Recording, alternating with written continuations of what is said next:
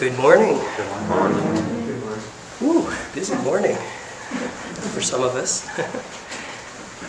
Hi, folks on, uh, on Zoom.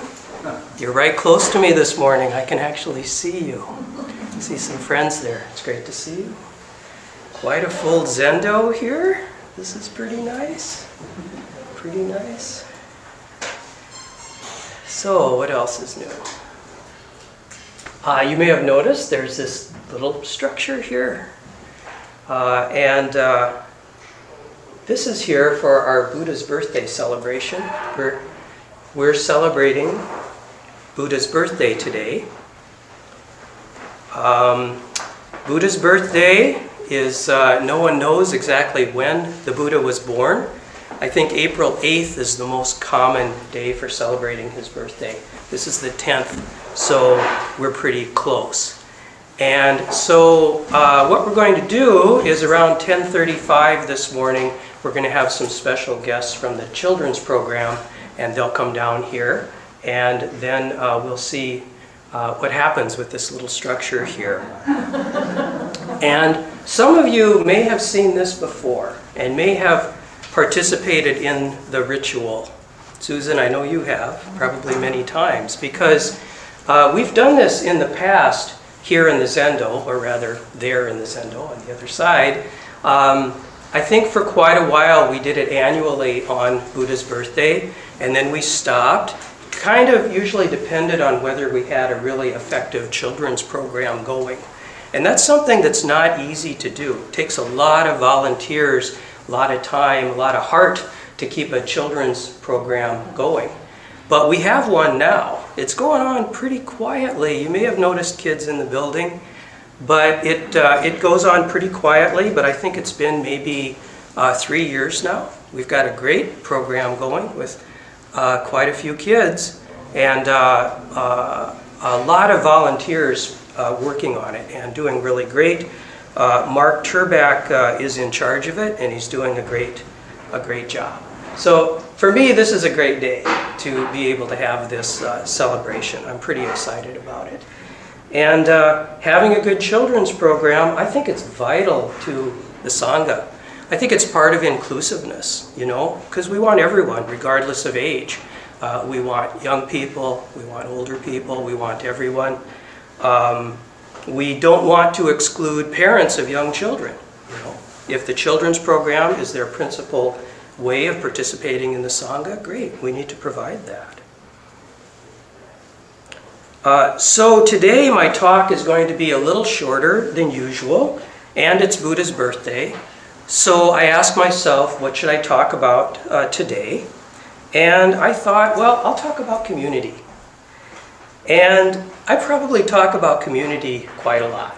And why do I do this? Well, you know, I think it's obvious. We have Buddha, Dharma, Sangha, the triple treasure. Um, the, uh, these are all important parts of our practice. Why not talk about them all? And uh, it's also good to, uh, when I talk about community, it's a way of conveying some information.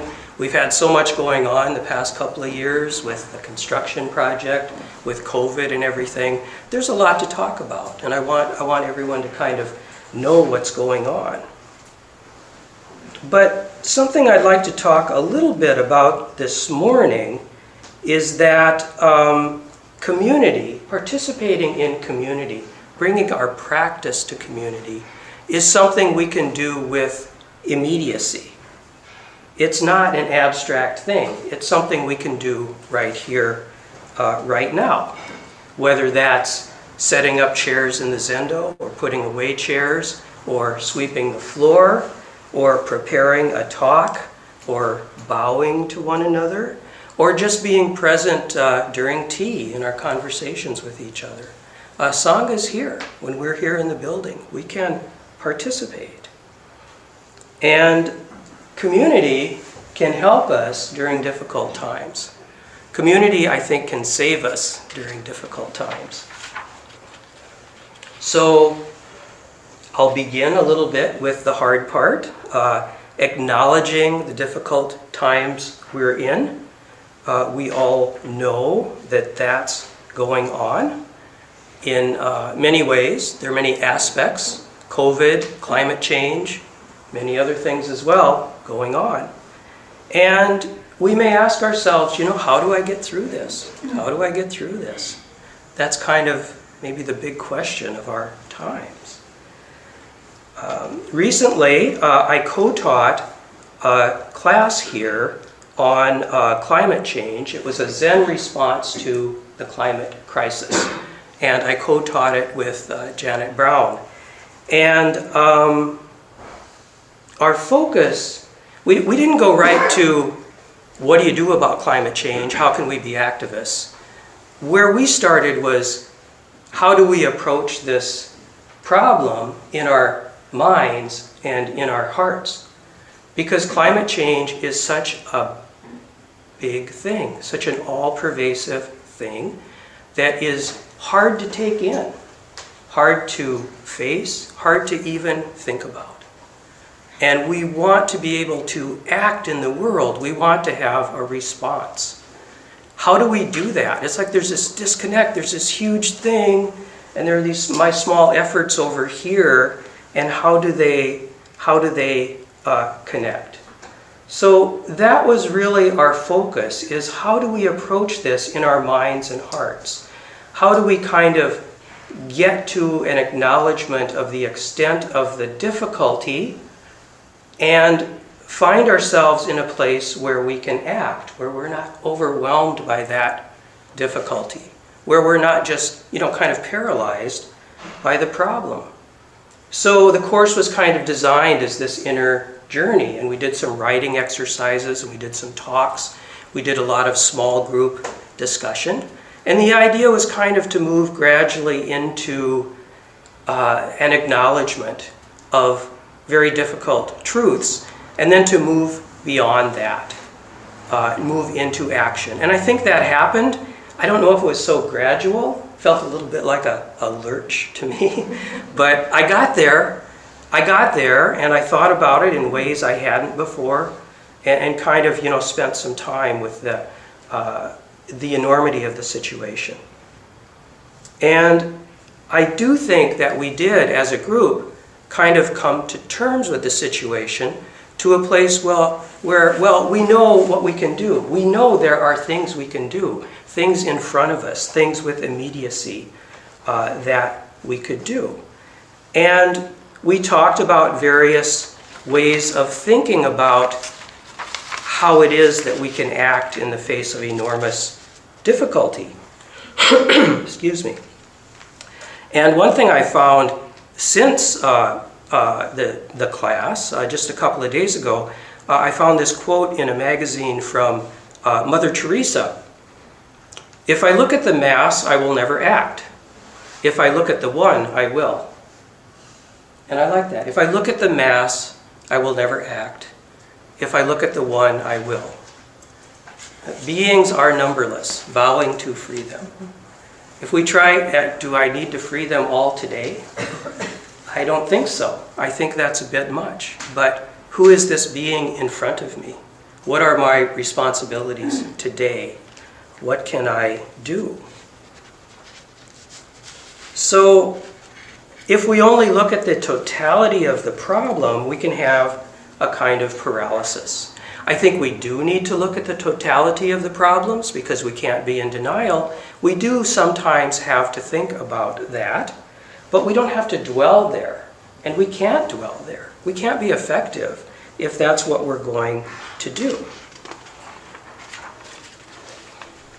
So, no, no, it's one day at a time, one person at a time, one task at a time. The bodhisattva acts with what is in front of them. And yes, we see the big picture, but then we ask, well, which aspect? What can I approach today? What can I do today? What can I do now? Because there's no time to lose. We need to do something. We need to do something. And I think that kind of attitude is so easy to have in community because community is right here. And there is always a task to do in community, whether that's a chore of some kind uh, for the sake of everyone, or whether that's just being present with whoever is here, whomever you're talking to, just being present, or maybe not talking, being comfortable in the room, not talking, which is a thing we get to do here, which I appreciate. So we can take care of things uh, regardless of how we define community. We may define it as our family or a small uh, circle of friends or some other kind of social unit. We may define it as our Sangha. Uh, but that's where we can take care of things and just ask, what's the next thing? Who needs help today? What needs to be done? Uh, and I was reminded a bit of this way of looking at community uh, two nights ago uh, when uh, Will Steger made his presentation uh, here in the Zendo. And I don't usually talk much about events we've had because I like to move forward. I like to stay in the moment. Uh, but I thought that was, uh, that was another great day here, and I would like to just uh, reflect on it a, a little bit. And um, for uh, many of you were here, I'm sure. Um, for those of you who, who don't know, Will Steger is a uh, internationally known polar explorer and a sustainability and climate change activist, among many other things. And uh, he was here and he showed some slides and a film and talked very honestly about his life. And he talked about the place of Zen in his life, which is something he hasn't really talked about much uh, publicly uh, before. Um, there's a new film about him called After Antarctica, which will be available uh, to the general public pretty soon. It's on the, the uh, uh, film uh, festival circuit right now. Uh, and he does in that talk about, about Zen somewhat. But this is the first time I think he gave a presentation uh, about it. Um, and we had, I think, I counted, I think about 65 people in the Zendo, about 35 more online. Uh, and it was great. People seemed really inspired. It was, it was a very exciting uh, evening. And uh, by the way, I think that talk will be up on our YouTube channel pretty soon, if it isn't already, so you could watch it if you wanted. So uh, he talked about, uh, about Zen in his life. He talked about it from a personal point of view, how it had really helped him through a very, very difficult uh, time when he was young, when he stayed in a Zen uh, monastery. And he said, I think he said in the film that it, it saved his life staying in that Zen monastery. Um, and he talked about focus, uh, going on solo expeditions and other expeditions, um, and how you have to pay attention all the time on a lot of those polar expeditions because if you don't, you'll be in really big trouble. And although he doesn't, you know, deliberately endanger himself, he does like putting himself in a place where you really uh, have to be there all the time because he likes being focused. He likes being in the minute, in the moment, really strongly in the moment. And that may seem very different from what we do. Most of us have not probably gone to the poles. But I don't know if it is that different. You know, uh, it sounds a little bit like Rohatsu to me. if you do Rohatsu and you sit in one of these places facing the wall for seven days, I guarantee you that you're going to have some kind of uh, adventure. Uh, going to a place where you kind of go, what's really going on here? And you can get that by putting yourself in extreme conditions at the poles or in many other ways, but you can do it just sitting. We all have that available to us. And then the, the, another thing that he talked about, which made me think about community, uh, was that he really stressed interconnections between people. Uh, when he talked about his expeditions, he was like, Yeah, I go, I get all the glory, but it takes all of these people to make this happen. Years of planning, fundraising, the other people on the expedition, the dogs, who are absolutely crucial. If he doesn't take care of the dogs, uh, it's not going to happen. And he talked about the Steger Center up north uh, and uh, building it with uh, stonemasons and other skilled people using an apprenticeship mo- model, uh, bringing all of these people together. And um, so there's a lot of give and take there. And it was all about uh, relationships. Which was a nice reminder because that's what we do here too. We do relationships. Uh, to me, being awake means being awake to community. You know, that's one aspect of it. Yes, awake to the Buddha. Yes, awake to the Dharma. But awake to the community. That's this great, great uh, Dharma gate.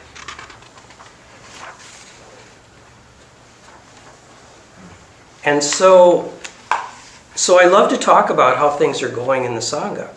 Uh, I like to talk about these things that we're doing uh, with immediacy, you know, the things we're working on. Because we can't deny the big picture, but we can't deny the small picture either. Uh, we cannot uh, deny the beautiful things that are happening, the warm hearted things that are happening, the beauty of spring, uh, the beauty of having a little bit of what feels like normalcy here. A little bit. Now, I know you're all wearing masks. That doesn't feel quite back to normal, but we're kind of used to it, right? Uh, the speakers get to be unmasked. We get to be unmasked during tea. We're starting to fill up the Zendo again, the intro. I can't really see, but uh, we've had a bigger crowd uh, for the intro lately. Uh, we've got we've got the children upstairs, um, and uh, with spring coming, I think we'll be able to have tea outdoors more. That'll be really nice. Uh, for those folks who are not ready to come back and be with the crowds, we have we have uh, Zoom where you can participate. Uh, so this feels really good, and um, we have with spring. Uh, we're going to kind of finish up our building project. We've got all these little things in the building that we're still kind of working on, still working out, and as it fills up, you know, sort of new challenges arise. We have landscaping to do outside. That's a pretty big project, which is pretty exciting. Uh, we're working on our volunteer situation. We were really scrambling back in August, September, and past that. Uh, but that's going better. We still need volunteers. If you get to the point where you would like to do a volunteer job here, talk to me or talk to our uh, Ino Jeremy, and uh, we'll see if we can find you something. Uh, we've got all of our programming, all of our usual programming, more stuff to do here, I think, than any individual can do. We have our 50th anniversary coming up uh, this fall. We have um, uh, our uh, DEIA committee, our efforts at inclusiveness. We have some volunteer training coming up.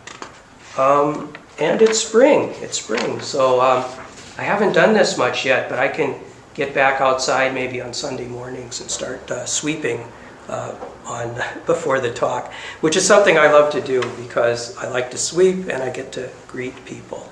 And by the way, I think some people see me sweeping out there and they think that it's like my little proprietary area to work, so other people don't want to sweep. That's not true. Anytime anybody would like to sweep in front, in back, out there by the street, you're welcome to grab a broom and do that.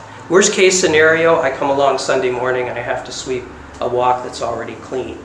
But we have this tradition in Soto Zen called soji, which is cleaning, and it often means cleaning things that are already clean. So that's Zen for you, and uh, I'm, I'm okay with doing that. So, yeah, yeah, so back to the big picture a little bit. Um, with uh, COVID, things are going well. I don't know what's going to happen. No one knows what's going to happen. I don't know how long we'll be wearing masks. Uh, we'll, but whatever happens, you know, we're just going. We'll do what we have to do. We can be in this for the long term if we have to. Um, we're certainly going to hope for the best. Um, but one thing I think about, another thing I think about with these difficult times, uh, I think about my parents and their generation. Uh, let's see, my dad was born 30 years before me. He was born in 1924. And my mom, I think, in 1926. So they grew up during the Depression. And they didn't really have anything. Uh, they lived on farms. They had no money, especially my mom. My mom would tell me this story about how somebody had given her a dollar. And she had that dollar, and her parents would borrow it to buy a sack of flour and they would pay her back. And they did this repeatedly throughout the Depression. This one dollar changed hands back and forth because there just wasn't enough uh, money. And then um, at the end of uh, the Depression, uh, World War II came, and uh, my parents graduated in 42. My dad went into the Army right away, and he didn't know what would happen, of course. He didn't know if he would be sent to some place where he would be in combat and he might be, he might be killed. Uh, that didn't happen, uh, fortunately. He got to Germany right about the time the war ended, uh, but it was a scary thing. And then after the war, there was the Cold War, which he would tell me about, and I, I guess the tension in the 50s, the fear of, of uh, a nuclear incident was just really, really strong. And he worried about that throughout that decade. So they did it, you know. They were pretty stoic. They didn't even talk about it very much because that's just the way it was. They did that their whole lives.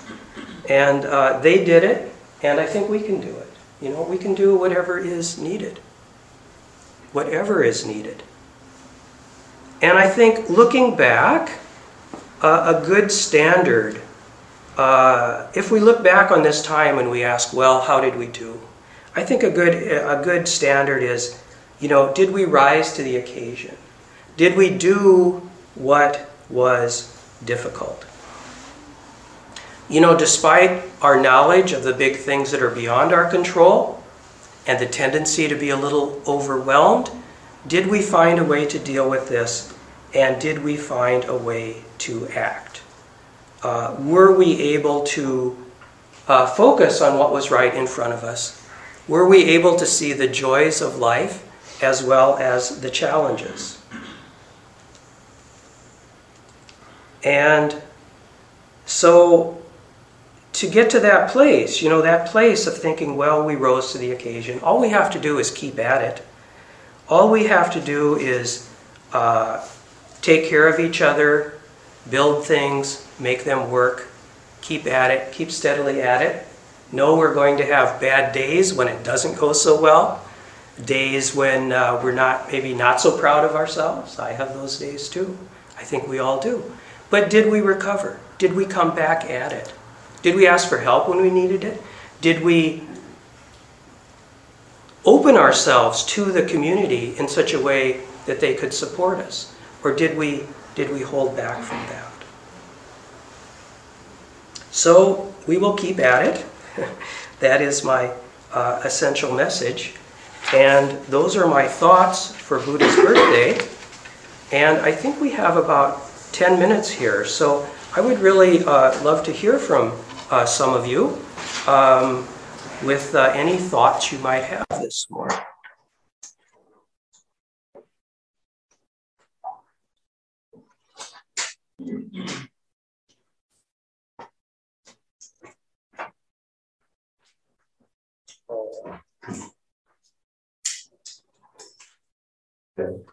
Yes, John.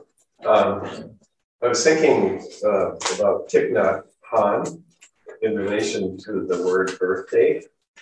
And he has a very interesting uh, take. He, he calls birthdays continuation because the way he looks at it is since the Big Bang, and obviously before that, um, everything that exists came into being. So there's never been any more matter added or energy. It just changes form.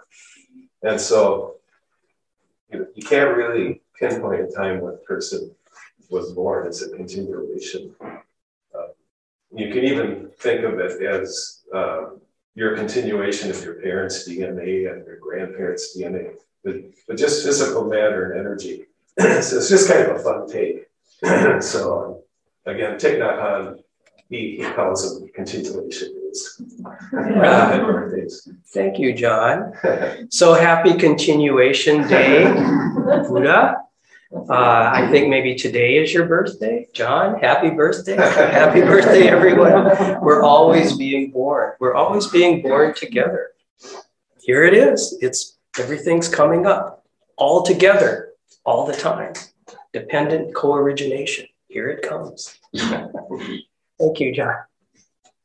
Carrie.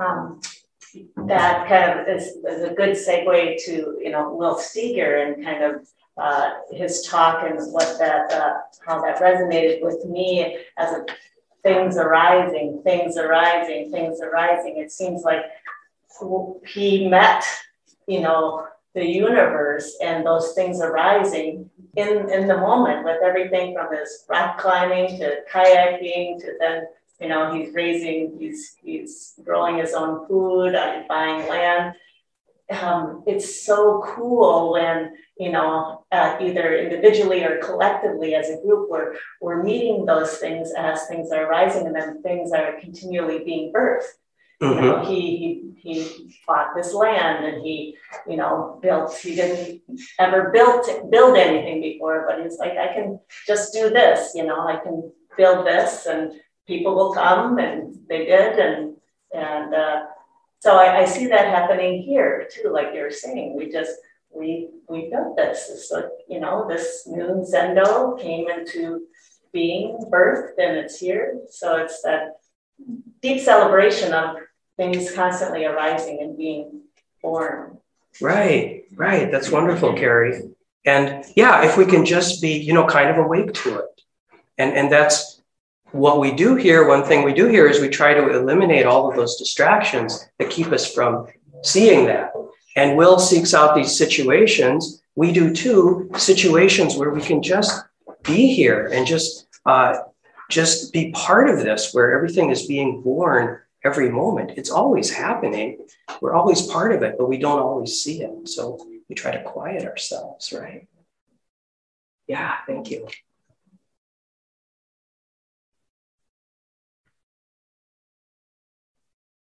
So, anyone on Zoom would like to say something?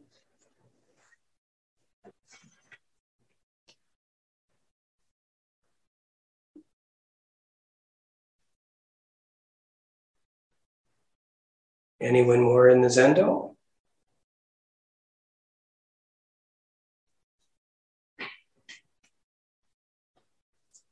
Because the children haven't come down yet. So a little time here. Oh, I got a question. Great. Well, I'm still very young, so I've never had issues with birthdays, but I know in particular, I know like some women around my age are, you know, coming to like starting to come up to 30 and I can tell it's really freaking them out. Uh, I, don't know, I guess what's the from a, I guess a Buddhist perspective, how can you kind of be with someone or help someone like that? Yeah, yeah.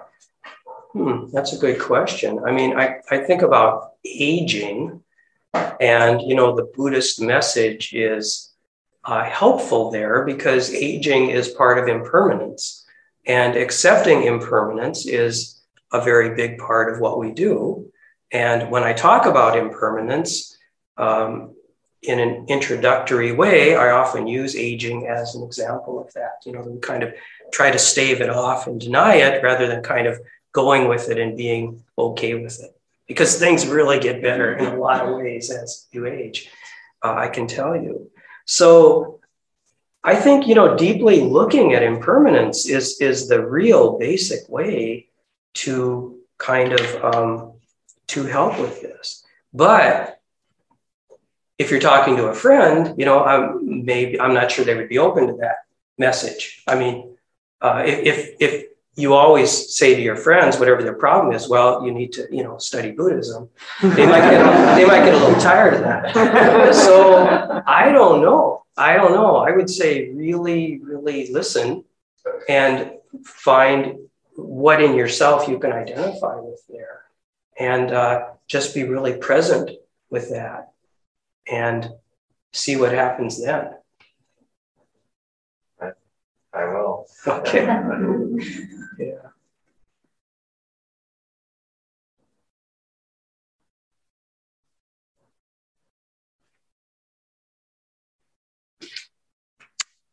Okay, let's see. Anything I skipped, I can go back and talk about now. Ted, Good morning, Ted. Good morning. Did you just think of something you wanted to say? No, I'm very happy that you're uh, standing up to speak. Okay, well, the question that comes to my mind, um, as we're talking about community, is how we can continue building community with, um, people that we are not physically present with. Um, I gave up my cube in an office a couple of weeks ago, so I'm now hundred percent work from home, and I know others here are like that, and we have many people on Zoom. Um, so I'm just wondering if you have any thoughts, um, as you mentioned, addressing the world and community in terms of thinking of it in terms of the person in front of you. Um, how can we do that when the person is not really in front of us? Right, right. I suppose, yeah, yeah. And you know, when I when I talk about taking care of the person in front of you, uh, you know, that is a, a bit of a narrow view. It, it's not the whole story. If you just take care of what's in front of you, you're going to miss some things. You also have to look at, well, what is not in front of me? What am I not seeing? What do I need to bring in? And so I think with with folks you're not physically present with, um, you have to, I think, uh, uh, cultivate those relationships and and bring people bring people toward you. Um, and it's just, I think, a matter of of keeping in touch. You know, uh, through uh, we have uh, uh, so many ways of doing that through media now. And um, yeah, it's not always easy to keep in touch with with with friends and things, but I, I think we really need to be deliberate about it if that's something we want to do. That's about all I can say about that. Thank you. Yeah.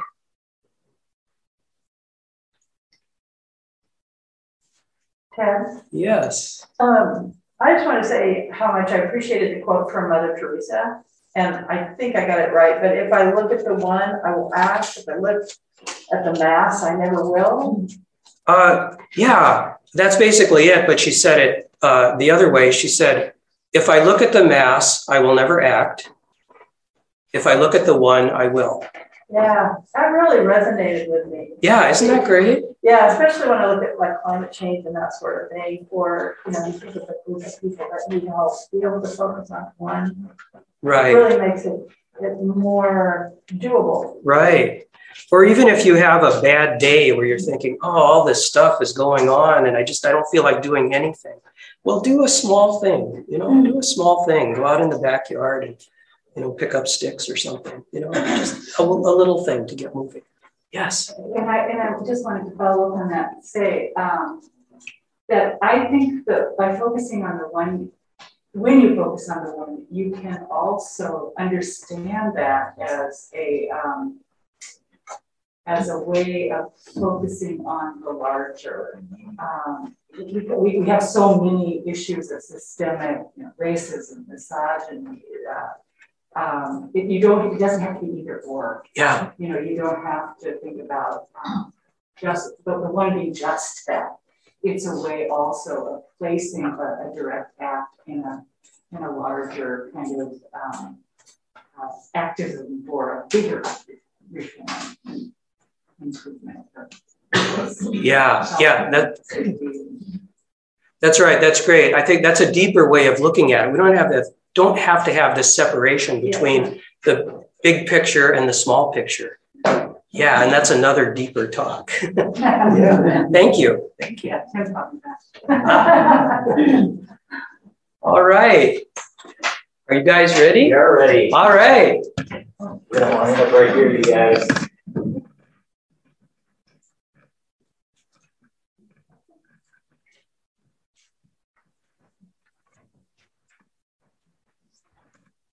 My goodness, we got a big group of really special folks coming to visit you all today. We're really uh, epic occasion, uh, celebrating the Buddha's birthday. So what we wanted to do was um, teach you all a little bit about the Buddha's birthday and a little bit about how it's celebrated uh, throughout Asia, particularly Japan. So with that, I'm going to start, and we'll just have our uh, friends here from our youth program share some of the what they've learned, uh, and then we'll go from there. So to begin, 2,500 years ago, in what is now called Nepal, Queen Maya had a beautiful dream. Four spirits came to her and led her to a lake high up in the Himalayan mountains, where they covered her with perfume and flowers. A white elephant with a white lotus flower in its trunk sat next to Queen Maya. The white elephant let Queen Maya know that she would soon have a child who would become the Buddha. After 10 lunar months, Queen Maya went home to see her relatives. On the way, she walked into a field of flowers in a place called Lumbini Garden and held onto the branch of a sal tree for support. The child Buddha appeared. He took seven steps, pointed to the sky and to the ground, and said, Above the heavens, below the earth, I am the world honored one. As he said this, a great dragon swooped down from above and caught sweet rain fall This birth is celebrated during the spring in many parts of Asia. In, ja- in Japan, Buddha's birth story is remembered on April 8th in a flower festival called Hanamatsuri. Since spring is a time for celebrating new life and growth, this is also a time when people in Japan celebrate young children and pray for their health. At Hanamatsuri, Japanese temples are decorated with flowers and the white elephant is constructed from paper to symbolize the peace, honor, wisdom, and patience. The flower altar that is built for this ceremony is called a Hanamido. The Hanamido represents the woods in Lumbini Garden where the Buddha was born. A small Buddha statue with one hand pointing up and one hand pointing down is placed inside the Hanamido. The community bathes the Buddha statue by pouring tea made from almond shell leaves over its head. I think this is the bathing part. Yep, so each one of our participants is going to come up and uh, show us how we bathe the baby Buddha uh, as part of to celebrate his birth.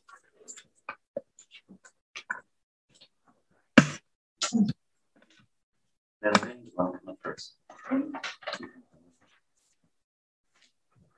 Spoons.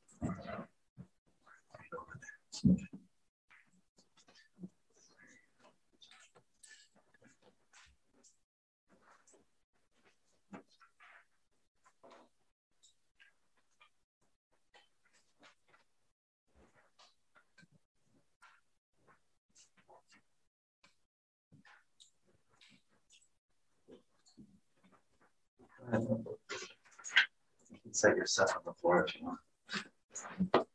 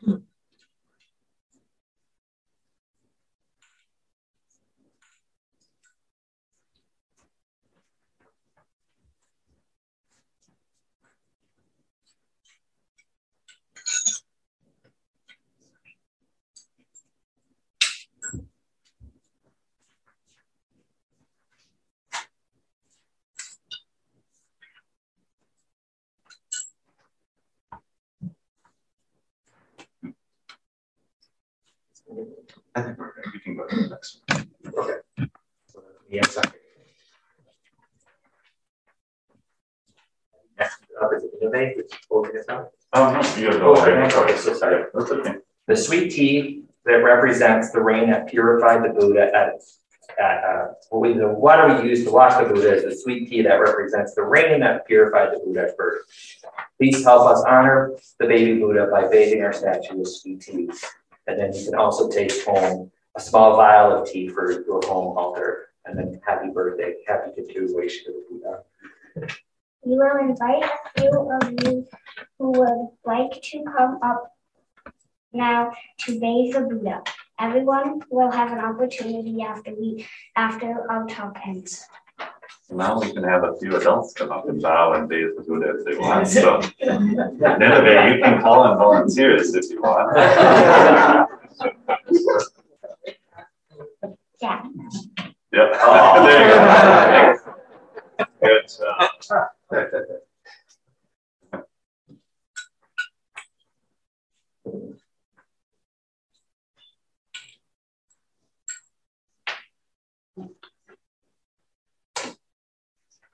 Sheila, you me? You wanna call me?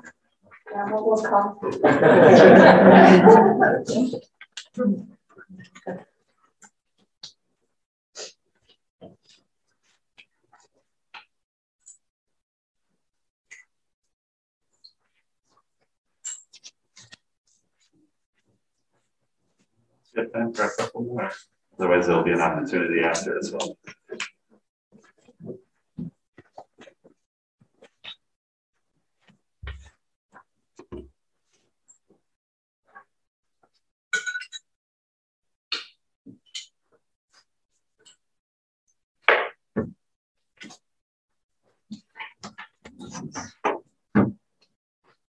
Tegan and no one's dead is making me up. Every parent has opposite.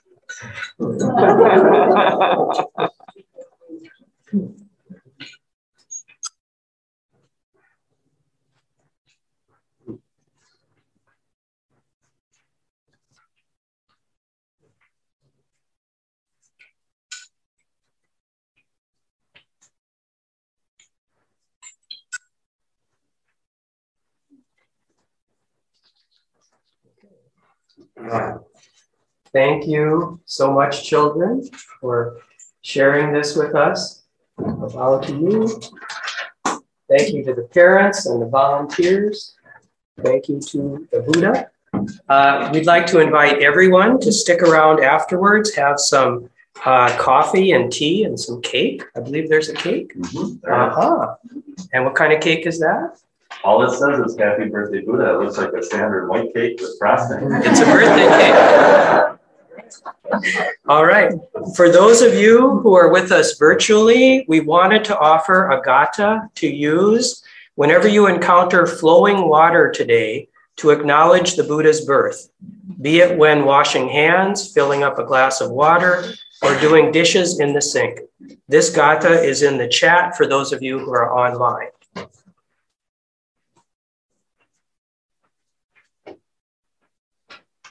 We uh, it may be there, maybe not. We've had some technical things this morning, but I'll say it twice. With each drop, a Buddha is born, and I see my true nature reflected. With each drop, a Buddha is born, and I see my true nature reflected. Three times. With each, oh, there's a little Buddha on screen there. With each drop, a Buddha is born, and I see my true nature reflected. So, thank you again, and we will now turn this over to our Doan for some announcements. You can.